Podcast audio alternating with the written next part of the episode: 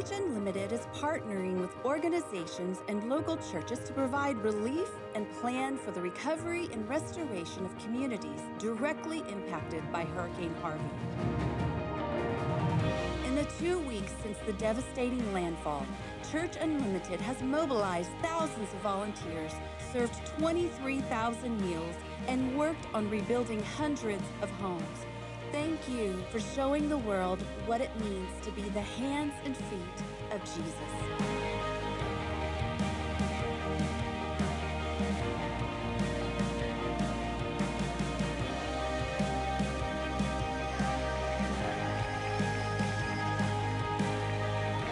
Welcome. Great to have you guys here. Thanks for joining us. I want to say a quick hello to all of our churches. Thanks for being a part of our services today. Let's also give it up for our God behind bars guys. We love you. Appreciate you. Great to have you guys here today. We're talking today about speaking to your storm, the storm in your life, how we can speak to that storm. If you got your Bibles, you can turn with me to Mark chapter 4. Mark chapter 4, starting in verse, I believe, 30, what are we at? 35. Mark chapter 4, 35. And as you turn there, real quick, let's say our mission statement together. What are we here to do as a church? We're here to take as many people to heaven as we can before we die, period. Drop the mic. Boom. That's it. That's what we're all about here at Church Unlimited. Again, thanks for being a part of our services. Glad you guys are here. It's been a busy couple weeks, so I apologize for not having little note sheets for you, but it's been that kind of couple weeks, and so I've been really busy out in Rockport and trying to serve the community and, and really been mobilizing the people. I'm really proud of you guys, by the way. I'm so proud of all the work that so many of you have done. I cannot go anywhere in our city right now, um, whether I'm getting pumping gas in my car or getting a bite to eat with one of my kids uh, without someone stopping and saying, Oh my gosh, you're Church Unlimited. Thank you for the difference you're making in our community. It's really cool. So thank you guys. We have now had over 3,500 of you have served in the community, helping people rebuild their lives from Hurricane Harvey. So thank you. That's incredible. Really, really proud of you again for all the impact and difference that you guys are making in all of our communities, not just Rockport, but Aransas Pass, Port Aransas, and other areas. Woodsboro now has been added to that. We're just really kind of hitting all the affected areas. And so just thank you for helping us uh, make an impact and, and, make a difference. So talk, we're going to talk a little bit more, more about that as well. I do want to give you guys an update. I want to keep you guys updated what's going on with the Rockport location. Uh, we are running into all kinds of problems, so we really don't have any answers yet. And so, but I just want to keep you updated with what's going on. We are really re- using our resources not right now to focus on rebuilding the building, but to focus on rebuilding the city. Okay, that's our focus. Really, is the city. I would love to have a campus in Rockport. Still, uh, we're still looking at that. We just don't know what we've got yet. So I'm just going to be dead honest with you. We were underinsured. We have insurance. We were just underinsured because no one, including the entire city of Rockport, thought it was going to hit like this. And so it is a next level hit. And so it's kind of like a Katrina hit. No one saw that coming. And so we are just bracing for the difference we can make and just trying to, trying to help the city. That's where we're at. And so I'm very excited, though, to tell you that the city is very thankful for us for the difference you're making. Uh, we have repeatedly been told by the mayor and city councilmen and others, oh my gosh, Church Unlimited is just killing it out here. Thank you so much. We've heard that over and over and over again. So thank you guys. Really cool. So and I'm hearing that from other areas affected as well. So, again, we just want to say thank you. Look at the scripture today. Let's talk about storms since we've gone through one. I thought maybe we should use some scripture that talks about some storms. So, let's look at Mark chapter 4, starting in verse 35. On that day, when evening had come, he said to them, Let's, let's go across to the other side. And leaving the crowd, they took him uh, with them in the boat, just as he was, and other boats were with him. This is a scripture where Jesus says, Hey, let's go in the boat and let's cross over to the other side. Now, the key issue here is that there was about to be a storm. If you know the scripture, just in a few more verses, they get hit directly by a storm. It floods their boat. They're probably, you know, they're thinking, we're going to die. This is horrible. You know, like, I mean, it's, it's bad. It's real bad, right? way worse than they thought. And so, Jesus, you got to remember this, he knows everything. He's God. So, he knows the future. So, he knows the storm's coming, yet he still says, hey, guys, let's get in the boat. Now, if I'm with Jesus and I was privy to the information, which I'm not, but if I were have been privy to the information, I would have been like, excuse me, Jesus, can we just talk real quick? Um, is there a better day to go boating than today? Maybe tomorrow, maybe the next day. Are you sure you want to go today? I mean, because I think that you and I both know something's about to happen here, right? I mean, why would Jesus pick the day of the storm to go out in, right? I mean, this seems like bad timing. You ever had something happen in your life and you think this is the worst possible time for this to happen? Anybody? First of all, there's no good time for a storm. I can't pick a good date for that. Oh, this would be a great month for a storm. I'd love that. It'd be great. You know, this is not a good day to lose your building. This is not a good day to lose everything you own, right? There's never a good day for that, okay? But still, it seems like when bad happens, it always happens at the absolute worst time. Anyone else relate to what I'm talking about? It's just like, could there be a worse time for me to lose my job? Could there be a worse time for them to leave me? Could there be a worse time for my kid to flip out? Could there be a worse time for me to get this bill in the mail? Could there be a worse time to break your arm? Could there be a worse time? You know, whatever it is you're facing, you're like, man, this is just terrible timing, right? And so it seems like it's the worst time, but actually, oftentimes what's the worst time is actually the best time because then God gets to prove himself. Then he gets to show his, his, his, his himself in a great way in your life. But I want to point something out. Would you write this down? Storms never stop Jesus from taking you somewhere.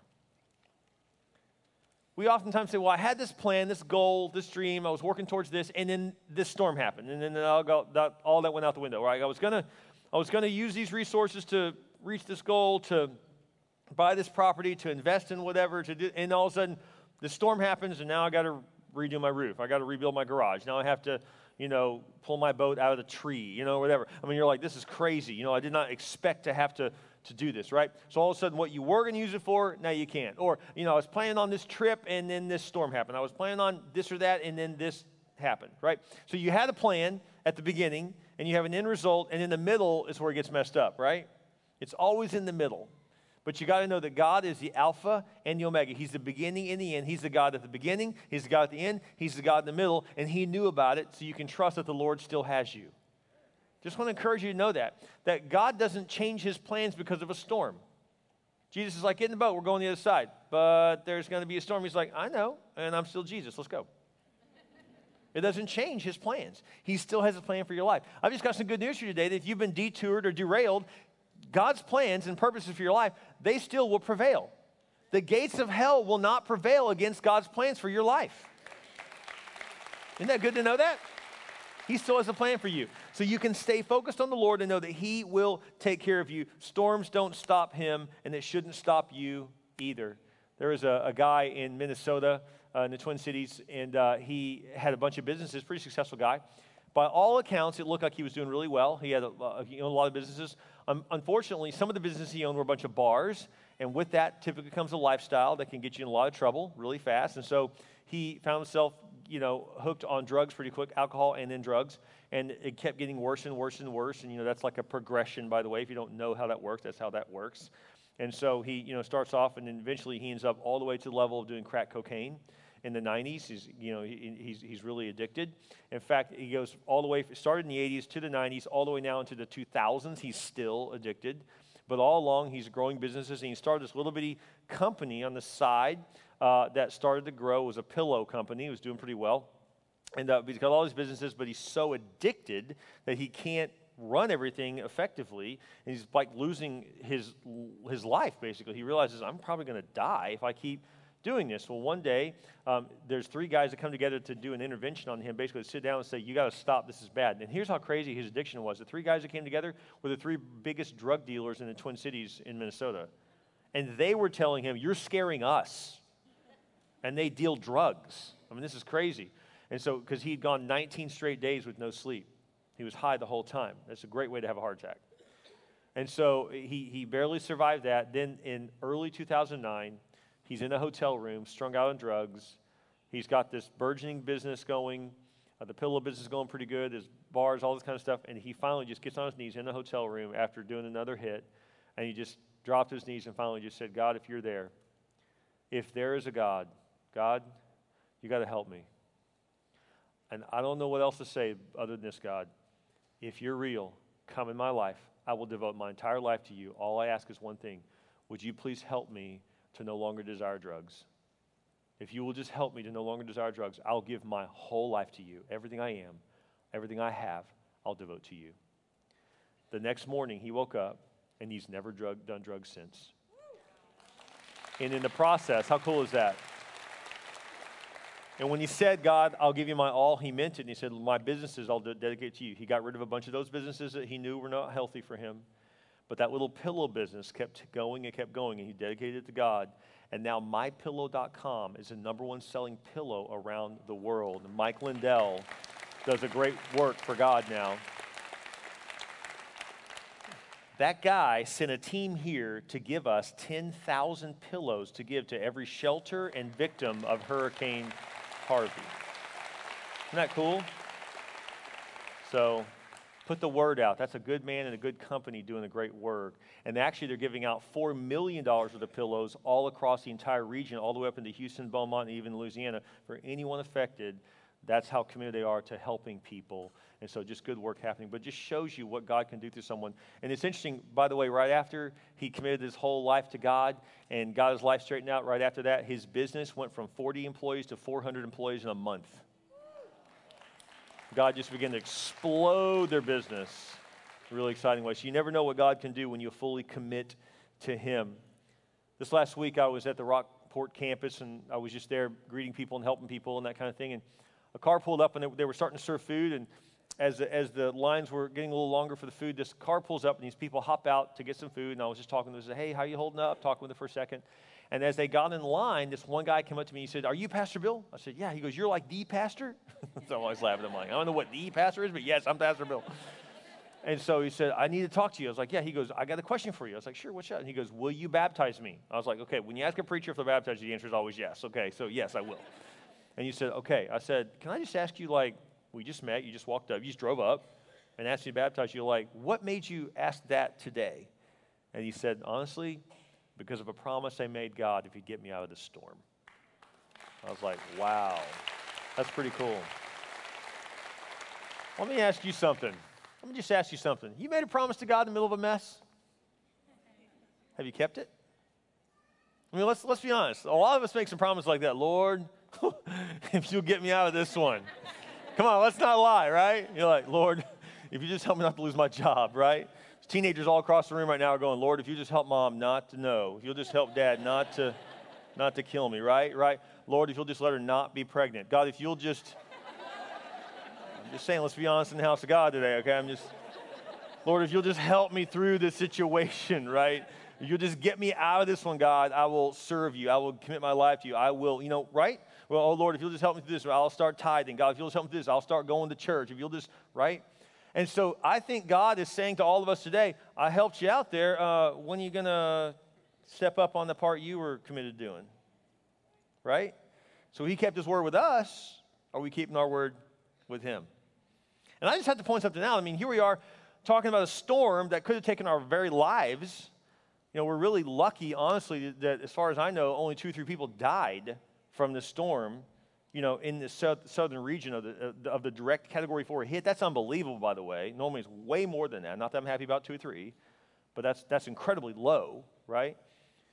Bottom line is, is that God is really taking care of us in the middle of a big storm. And, and there's another storm going on right now in Florida, and I've heard there's a third one. I'm like, are you kidding me? I mean, all, at some point, we need to stop uh, in America turning on the news and talking about global warming and start talking about repenting before God and saying, God, we want to turn back to you. Like, that's what needs to happen. I mean, at some point, the storms need to cause us to hit our knees and say, God, we just need you. Please put your hand of protection on our, on our country. We were founded with you, and we need to get back to you again. I just think it's something we need to be talking about. And uh, it's sad to me that we're not talking about this in church, of all places, about just honoring God and giving God our whole heart again. Storms never stop Jesus from taking you somewhere. And this is another important point to, to point out. Verse 37 says, And a great windstorm arose, and the waves were breaking into the boat, so that the boat was already filling. So now the boat's filling with water. They're like, oh, great, now we're going to drown. We're in the middle of nowhere, right? They're too far out to go back, but they're not far enough to go to get to the other side either. They're right in that middle section where it's like, great, we can just die out here, right?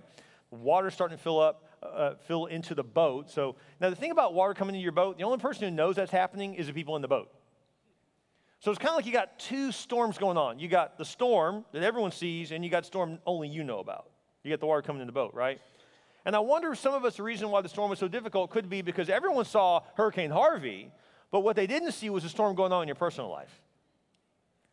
So one of the reasons why it's just it's too much to take is because it's, it's bad enough to have to board up your house, but then if you're trying to board up your house where you're trying to keep your marriage together, you're trying to board up your house where you're trying to keep the debt collectors from calling you. You're trying to board up your house where you're trying to still struggle with your addiction. You're trying to board up your house where you're still dealing with depression. So it's bad enough to be fighting on one front, but then that you're fighting on another front. That's where the problem comes in. See, when I talk about storm, we're not just talking about Harvey. We're talking about what's going on in your life before Harvey ever hit. There may have already been a storm brewing because of some habits, because of a lifestyle, because of a situation, because of some choices you've made. And then add to that another storm. And we have a big mess going on in our lives at that point. So the, the disciples, not only did they have a storm they could all see, but they had water coming in, they're like, no one sees this. But the good news is that Jesus is in the boat. So every time the disciples got wet from water coming in, Jesus did too. And I want to remind you that whatever you're going through, Jesus feels it too. Which means this number two, Jesus is with you. You need to trust that in the middle of your storm, whatever your difficulty, Jesus is also with you. He knows about what you are facing. He's aware of what's going on out in Alice, Texas. He knows what's going on off of Rodd Field Road. He's aware of what's happening over there at the west side. God knows what you're dealing with even better than you do. He knew you were going to be hit with this before you knew you were going to be hit with this. God is still in control, and we can trust that He will take care of us. Isn't that good to know that? Jesus is still with you. So, whatever you're facing, He has not left your side. I just want to encourage you with that to know that He has been there all along and He's not going anywhere. He's still with you and He's going to help guide you through your storm, through your difficulty. There's a true story about a guy named uh, uh, Eddie Rickenbacker. He was the captain of a B 17 Flying Fortress, and, and uh, this was a B 17 bomber in World War II. They ran out of fuel after running a mission, and so they had to crash the plane in the Pacific in the middle of nowhere.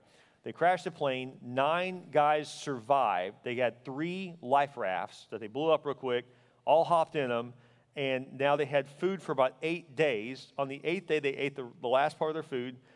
They were in the water in the Pacific for 20 more days almost. So, so, so almost 30 days they were in the water, 20 of those, no food. They're literally starving to death. Sharks are attacking them. They're burning up. I mean, they're literally sunburned head to toe just about. They're miserable and they're thinking, we're going to die out here. Every morning, uh, Captain Rickenbacker would let one of the guys that was a strong Christian, he had a Bible that he carried on him, and he'd pull his Bible out and he'd, he read from it all the time. But then every morning, they would have a morning devotion and prayer time just to give it some kind of semblance of order. He said, okay, go ahead and read something. And he'd read it, and some of the guys liked it, some of the guys didn't, right? But, you know, you're middle of nowhere and you're dying. Hey, read the Bible. So they'd read a little bit, and then someone would pray. This particular morning, they prayed, and, uh, and, and Captain Rickenbacker said, I'll go ahead and I'll do the prayer. You read the Bible, okay, now I'll do the prayer. And so he prayed, Lord, please, please just help us live. Just, just help us live. Please provide some food. We need food, God, please. We, we're starving, God. Could you just somehow provide some kind of food for us? You know, you just pray the basic prayer, Lord, help us be saved, right? Amen. When he finished praying, he put his hat over his eyes and was going to take a nap. There's nothing else to do. He leans his head back and puts his hat over his head, and in that instant, a bird lands on his hat. They're all, everyone just got real still. All eyes are on him. He's like, This is dinner. he got real still, slowly moved his hands up, and grabbed the bird. They took the bird and killed it. I don't mean to be graphic, but they ate every part of that bird there was to eat between those men. That bird saved their life. They took the small intestines of the bird, sorry, not trying to be graphic, but they used that to fish with and caught fish to save their life. That one little bird saved their life. Max Lucado wrote about this story, a true story, one of those amazing World War II heroic stories that there's many of them, but that's just one of them. He wrote about it. Well, what he didn't know was his books would sell all over the world, and multiple ladies that were widows, widowers now, of these men who had survived this and ended up passed on got together and talked about him talking about their, their story. And one of the widows said, actually, that's not the greatest miracle of the whole thing was that they were saved. The greatest miracle was the timing of that. And they were like, what are you talking about? They all shared it because they, they get together once a year, like an annual get together to talk about the whole story. And, you know, wars bring people together in a big way, too. And so they would do that. Well, one of the ladies wrote Max Lucado and said, You actually don't know the full miracle, and I want to share the other, the other side of the story. Actually, the miracle was there's another guy there. Uh, the widow of James Whittaker tells us that James was not a believer, and he hated it every morning when they would get out the Bible and read it and pray. It made him mad. He was angry about that. He hated it. He begged them, We don't need to do this. I don't, I don't want to be part of it. They're like, Sorry, bro, we're all dying here. Just shut your ears. We're going to do this, okay? And so, but on the day James, James crashed and survived the crash, that didn't make him a believer. Sharks attacking him didn't make him a believer, but when he saw that man pray and say, God, we just need food, and a bird land on his head, he knew there's a God who loves me. And that's the day he became a Christian. It's amazing. Sometimes it takes a lot to get our attention, but God will get your attention. And if you don't have his, if he doesn't have your attention yet, I'm scared to know what it's going to take to get it. So I recommend just paying attention to God because he will get our attention. It says in verse 38, but he was in the stern, asleep on the cushion. So Jesus is asleep during the storm. And they woke him and said to him, Teacher, do you not care that we are perishing? And he woke and rebuked the wind and said to the sea, Peace be still. And the wind ceased, and there was a great calm. So Jesus is sleeping while the storm's going on. You ever felt that way? You're like, Lord, are you asleep? Like, are you, do you even know what's going on right now in my life? Let's be honest. Anyone ever felt like that? You feel like Jesus is sleeping while you're going through whatever you're facing. You're like, seriously, I feel like, are you taking a day off? I don't know about. I mean, like, what's the deal? You know, like, I, I need you to wake up. Lord, I need your help, right? And so we think we're waking him up, but I think actually the Lord's waking us up through the storm, right? And so we're like, hey, hey, Jesus, can you help me? And Jesus is like, I could have helped you all along before the storm came, but now you're calling on me. He was there all along. But also now we call on him because of the storm. But I think there's an important point that Jesus is also proving through this, this little nap he's taking, and that is it's really simple. Would you write this down? If you can't sleep through it, you can't speak to it. If you can't sleep through it, you can't speak to it. In other words, Jesus is saying you got to learn to stay calm in the midst of your storm. You got to learn to stay calm and realize it's going to be okay. We're going to get through this. Does that make sense? And so, you know, I, have already heard there's another storm that can happen if you're not careful about storms when things go bad and people have to jump in and commit all kinds of extra hours to serving and to helping to make a difference and putting their own life back together and all this kind of stuff, that stress can lead to another storm of making bad decisions that destroy your marriage, destroy your family, mess everything up. So there's a third storm that can happen if you don't stay calm.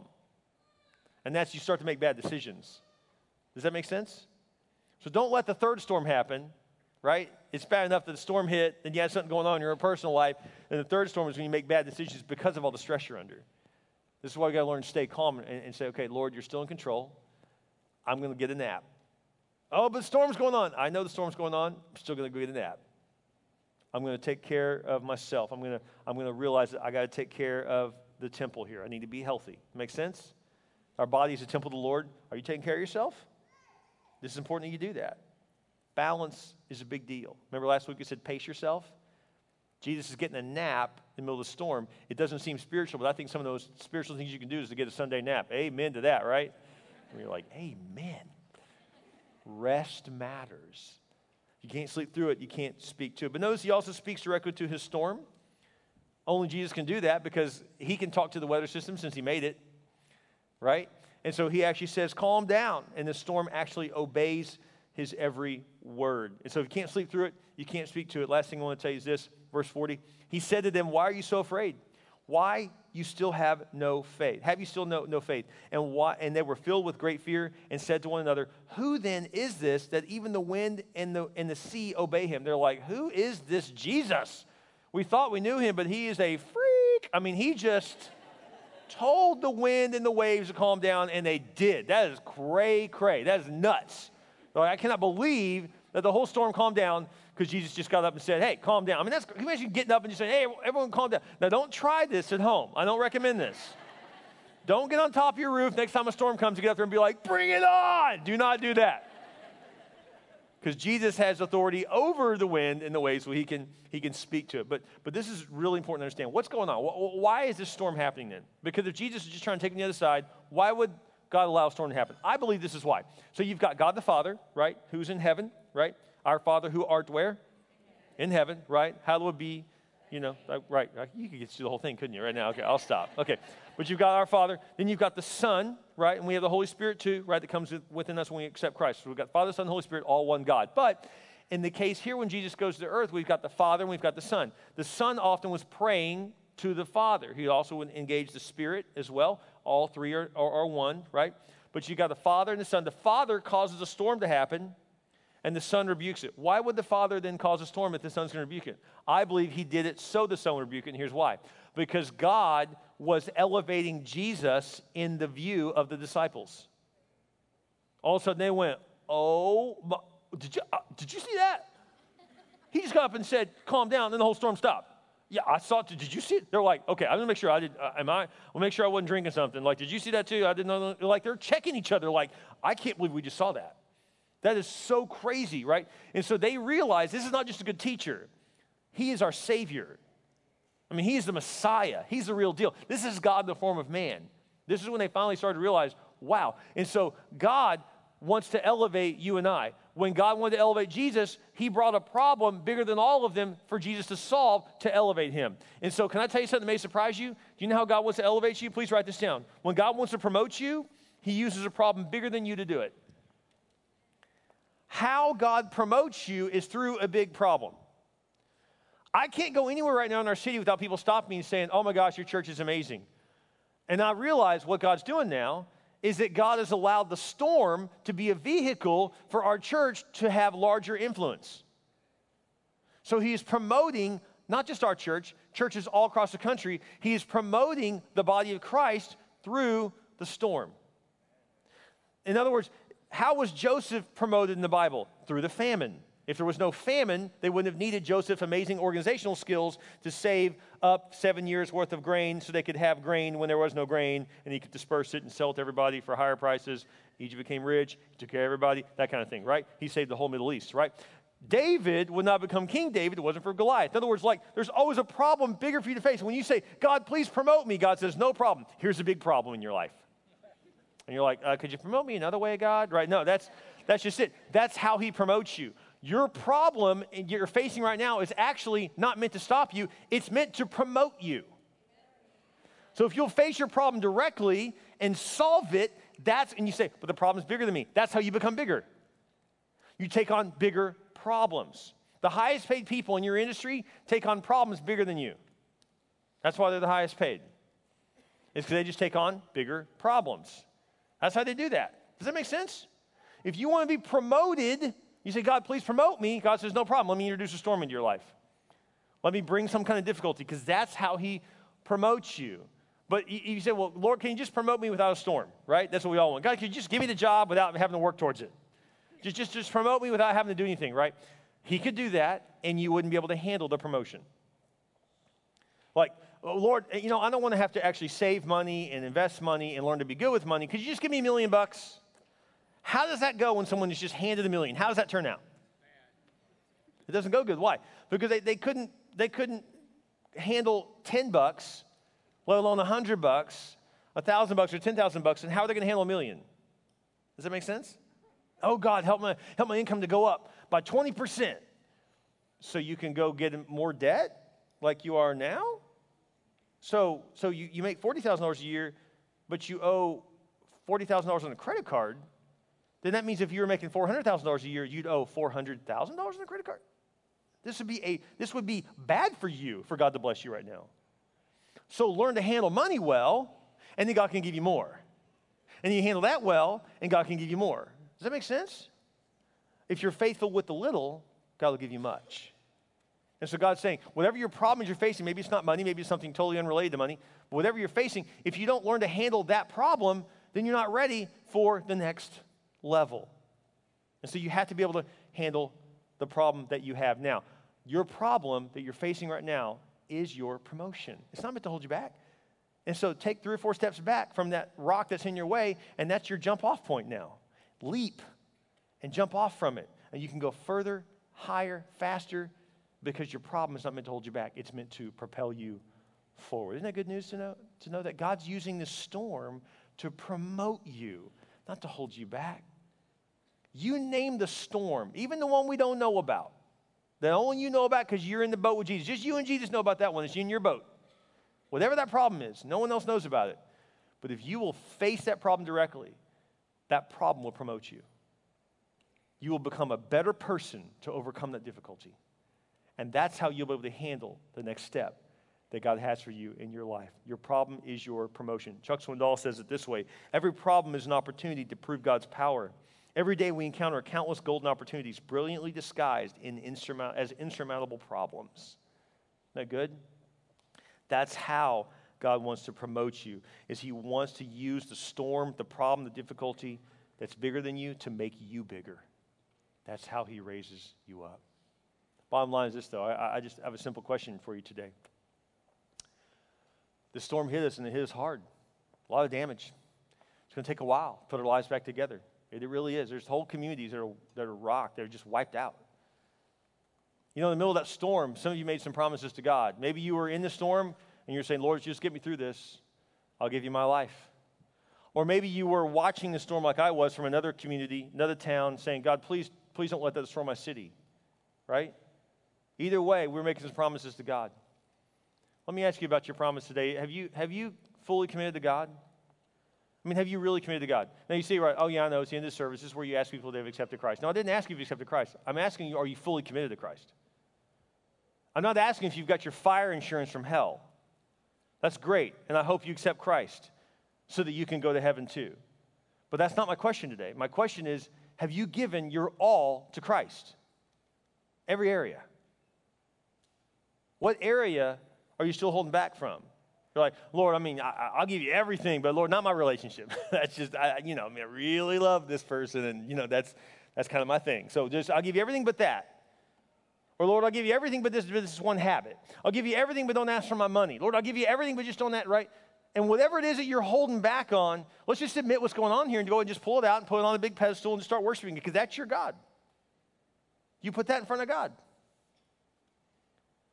God's saying, Will you give me all of you? It's real simple. The equation is really simple. He just wants everything. That's it. Just, just write everything, sign your name. All of you. Because God's love required all of Him. So He requires all of you. You know, on any given day, I feel like that I would give my life for you. I mean, I feel like most people would agree that if, if they required it, you know, to save someone else, I think most of us, on a good day, right, would give our lives for someone. But I have to tell you, you know, if one of my kids is in the room and this place is on fire, you better have the exits picked out yourself. Because I will give my life for you. But I'm just going to be honest with you. I will not give my child's life for you. I will not do that. That's where my love for you draws a line. I'm just telling you the truth. I feel like you should know that. Is that I will give my life, but I will not give my son, either my sons or my daughter, for you. I'm not going to do it. And I bet you would agree with that, wouldn't you? But he gave his son?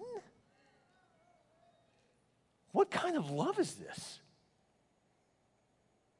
He gave his son for you and for me. I mean, I, am sorry. I, I love you. I will not give you my son or my daughter. I'm not going to do that. But God does. That's irrational love. That is crazy, costly commitment that He's made to you and me. And He says of you and I, I want all of you. God can say, I gave more than all of me. I gave my son for you. What kind of love is this? I, know parents that have lost a child, and I can be honest with you, they're never the same. They're never the same. I will not give you my child. But God did. And now He says, Will you give me all of you? So, right now, across all of our churches, we're going to open up the altar at every campus we have. And maybe today you have to admit, Lord, I have not given you everything.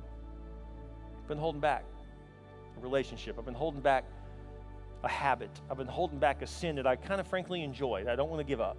I've been holding back a lifestyle. I've been holding back a choice that I, I don't really want to make, God, but I know that you're asking for all of me today. You gave your all and your love towards me, I want to give my all to you as well. So I'm just going to open up this altar, and if you know God's speaking to you, and you need to come forward, and you go ahead and do that. And just give God your all. Just every part of you. That's what He wants.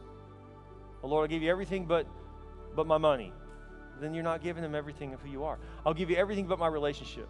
You know, it's funny. Men commit sin, and women judge them for it, but women commit relationships with men who are sinning. Same thing.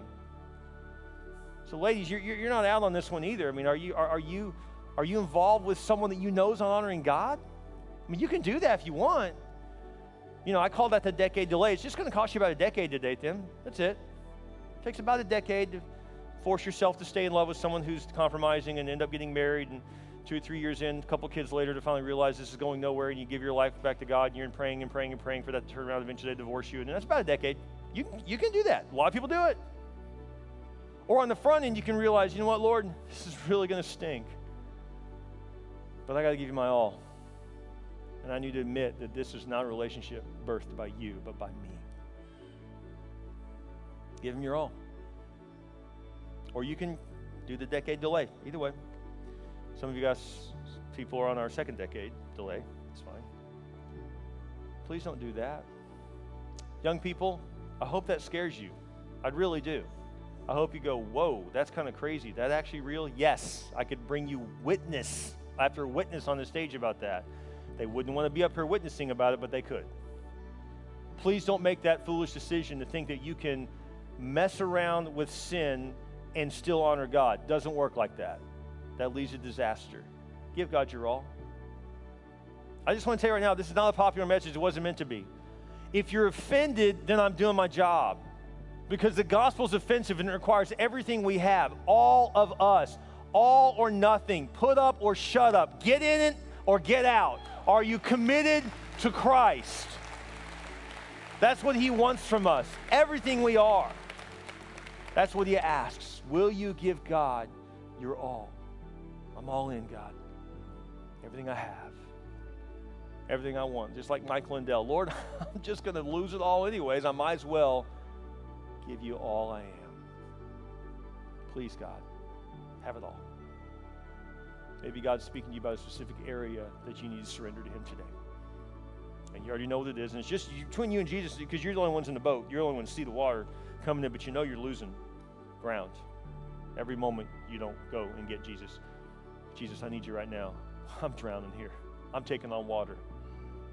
Maybe it's time to admit it. Give your life to God fully. Fully. Those of you not accept, those of you who have not accepted Christ, we're going to give you a moment to receive Christ.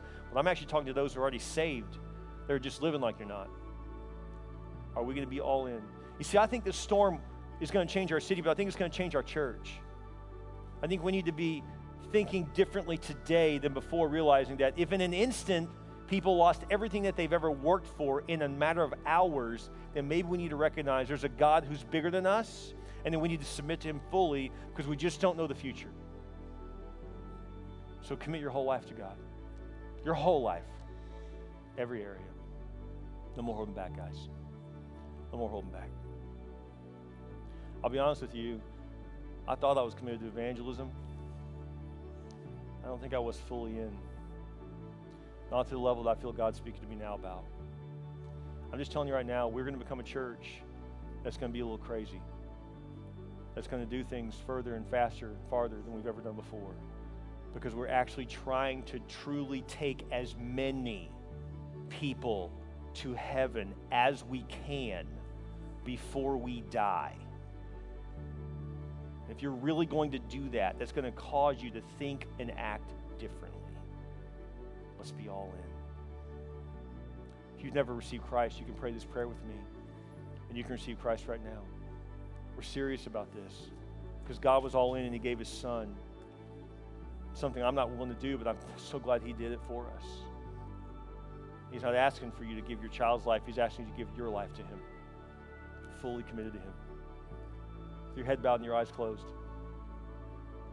For God so loved the world He gave His only Son, that whoever believes in Him shall not perish, shall not die, but have everlasting life. Wow. That's why He gave His Son. He gave his son so he could call you his son and daughter. With your head bowed and your eyes closed, would you make this commitment to him? You can just pray this prayer with me right now out loud. You can just say, Dear Jesus, I realize I need you. I ask you to forgive me my sins. Come in my heart. I repent of my sins. I make you my Lord and my Savior. Thank you, Jesus, for saving me with your head bowed and your eyes closed, if you just pray that prayer, then Christ has come in your life. But maybe your prayer today is that you're already a Christ follower, and maybe your prayer goes something like this. You can say, Dear Jesus, I've been holding out, but no more. I'm all in. every area, every part of my life, I commit to you. Even the area I'm scared of, I give that to you too. Take it all. I'm yours, Lord. Do with me what you will. In Jesus' name, amen. Amen. Isn't God good? His word is so true.